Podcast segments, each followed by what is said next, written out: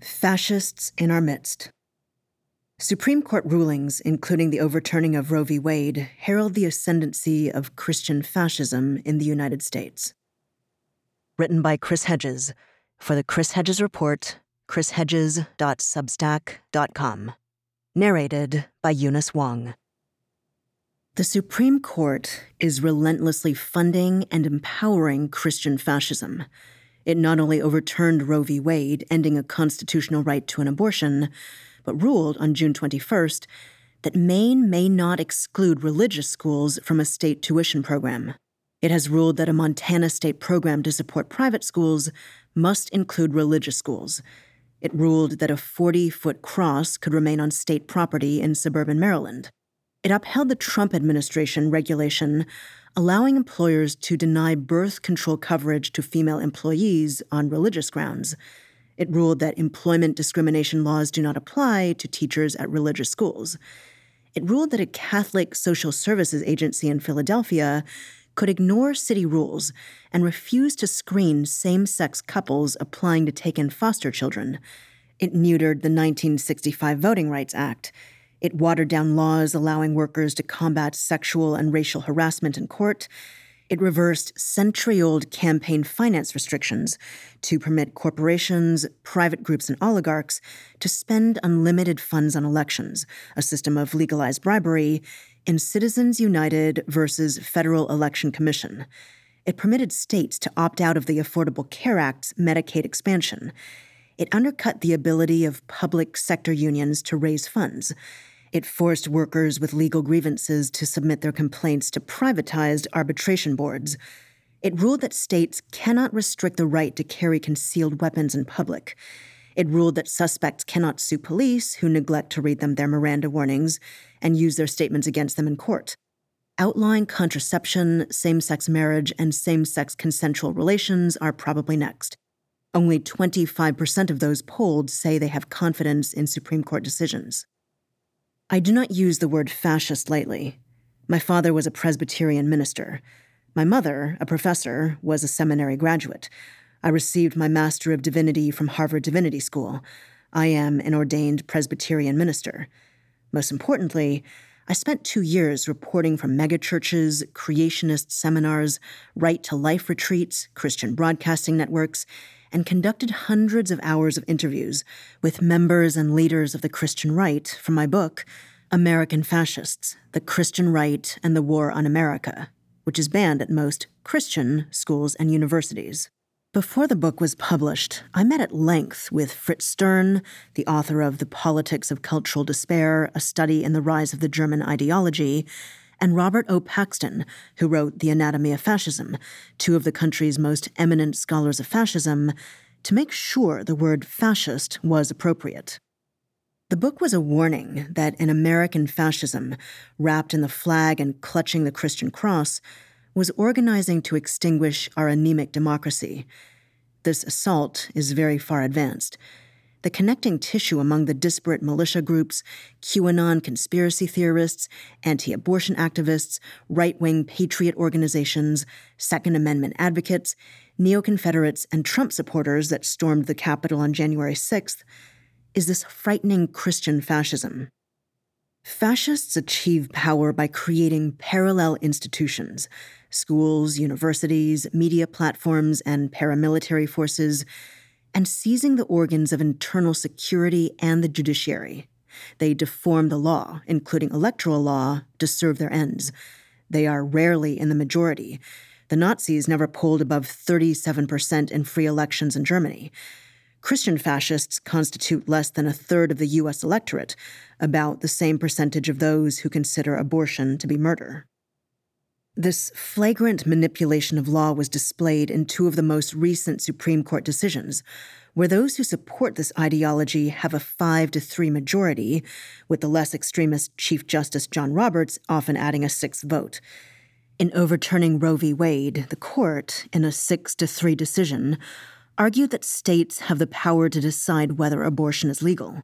The same court, conversely, came down against states' rights in striking down strict restrictions on carrying concealed firearms. What the ideology demands is law. What the ideology opposes is a crime. Once a legal system is subservient to dogma, an open society is impossible.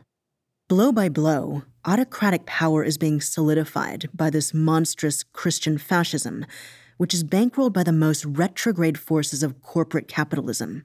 It looks set to take control of the US Congress in the midterm elections. If Trump, or a Trump like clone, is elected in 2024, what is left of our democracy will likely be extinguished. These Christian fascists are clear about the society they intend to create. In their ideal America, our secular humanist society, based on science and reason, will be destroyed. The Ten Commandments will form the basis of the legal system. Creationism, or intelligent design, will be taught in public schools, many of which will be overtly Christian those branded as social deviants, including the LGBTQ community, immigrants, secular humanists, feminists, Jews, Muslims, criminals, and those dismissed as nominal Christians, meaning Christians who don't embrace this peculiar interpretation of the Bible, will be silenced, imprisoned, or killed. The role of the federal government will be reduced to protecting property rights, homeland security, and waging war. Most government assistance programs and federal departments, including education, will be terminated. Church organizations will be funded and empowered to run social welfare agencies and schools. The poor, condemned for sloth, indolence, and sinfulness, will be denied help. The death penalty will be expanded to include moral crimes, including apostasy, blasphemy, sodomy, and witchcraft, as well as abortion, which will be treated as murder. Women denied contraception, access to abortion, and equality under the law will be subordinate to men. Those who practice other faiths will become, at best, second class citizens. The wars waged by the American empire will be defined as religious crusades. Victims of police violence and those in prison will have no redress. There will be no separation of church and state. The only legitimate voices in public discourse and the media will be Christian. America will be sacralized as an agent of God. Those who defy the Christian authorities at home and abroad will be condemned as agents of Satan. How did the historians of Weimar Germany and Nazism, the professors of Holocaust studies, the sociologists, and the religious scholars managed to miss the rise of our homegrown Christian fascism?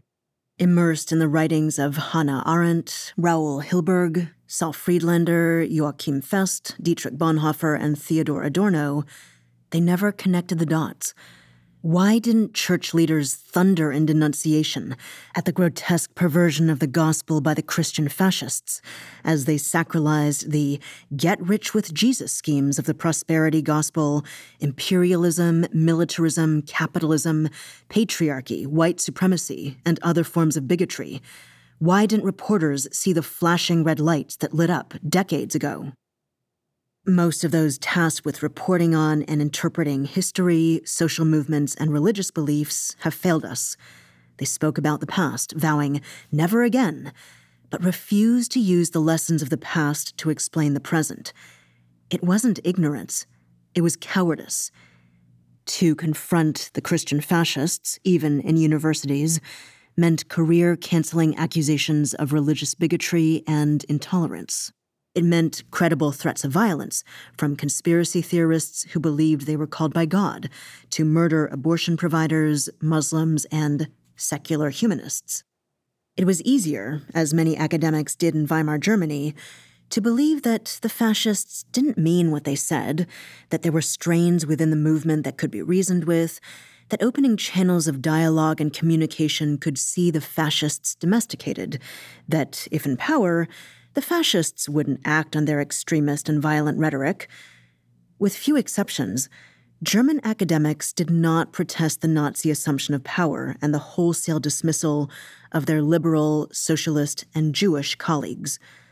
Although my book was a New York Times bestseller, Harvard told my publisher it was not interested in my appearing at the school.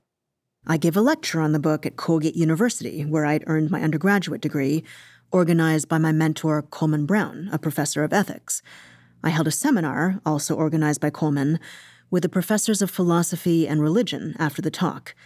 These professors wanted nothing to do with the critique.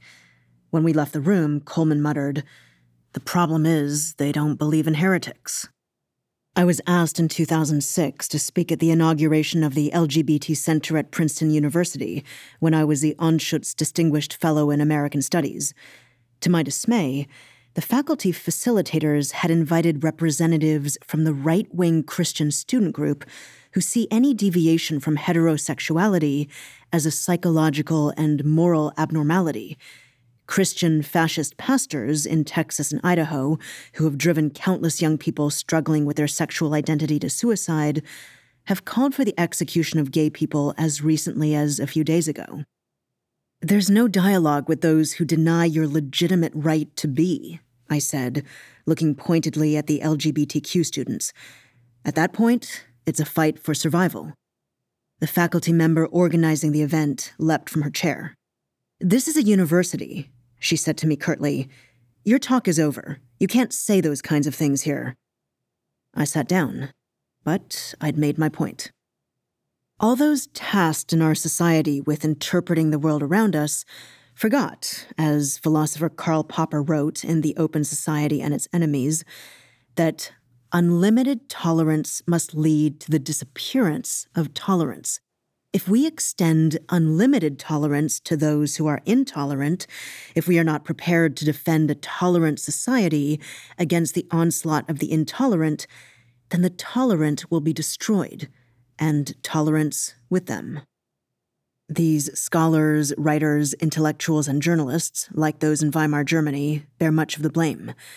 They preferred accommodation over confrontation they stood by as the working class was stripped of rights and impoverished by the billionaire class, fertilizing the ground for an American fascism. Those who orchestrated the economic, political, and social assault are the major donors to the universities. They control trustee boards, grants, academic prizes, think tanks, promotion, publishing, and tenure. Academics, looking for an exit, ignored the attacks by the ruling oligarchy they ascribed to the Christian fascists, bankrolled by huge corporations such as Tyson Foods, Purdue, Walmart, and Sam's Warehouse, attributes that didn't exist. They tacitly gave the Christian fascists religious legitimacy.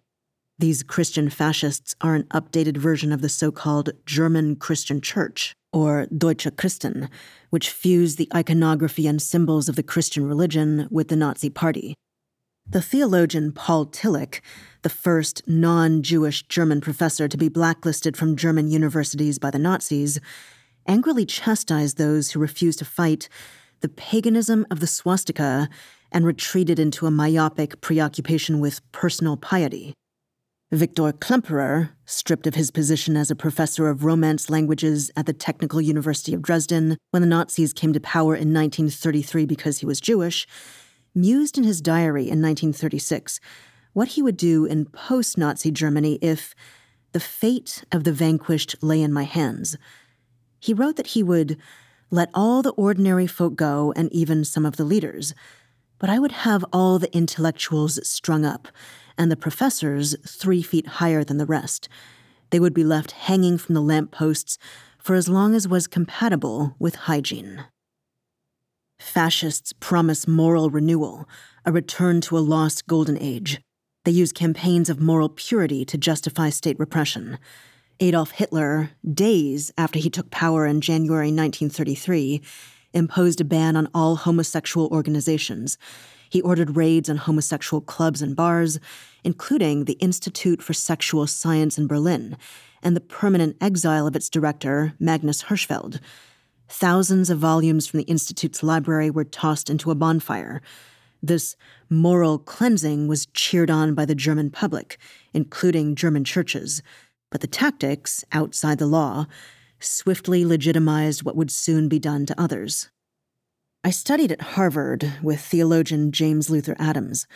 Adams was a member of the underground anti Nazi confessing church in Germany, led by the Lutheran pastor Martin Niemöller.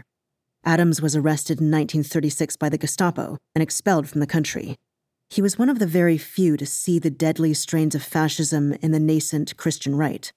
When you are my age, he told us, he was then 80, you will all be fighting the Christian fascists. And here we are. The billionaire class, while sometimes socially liberal, dispossessed working men and women through deindustrialization, austerity, a legalized tax boycott, looting the U.S. Treasury, and deregulation. It triggered the widespread despair and rage that pushed many of the betrayed into the arms of these con artists and demagogues. It is more than willing to accommodate the Christian fascists, even if it means abandoning the liberal veneer of inclusiveness it has no intention of supporting social equality, which is why it thwarted the candidacy of Bernie Sanders. In the end, even the liberal class will choose fascism over empowering the left wing and organized labor. The only thing the ruling oligarchy truly cares about is unfettered exploitation and profit. They, like the industrialists in Nazi Germany, will happily make an alliance with the Christian fascists, no matter how bizarre and buffoonish and embrace the blood sacrifices of the condemned. That was Fascists in Our Midst, written by Chris Hedges, narrated by Eunice Wong. For the Chris Hedges Report, chrishedges.substack.com.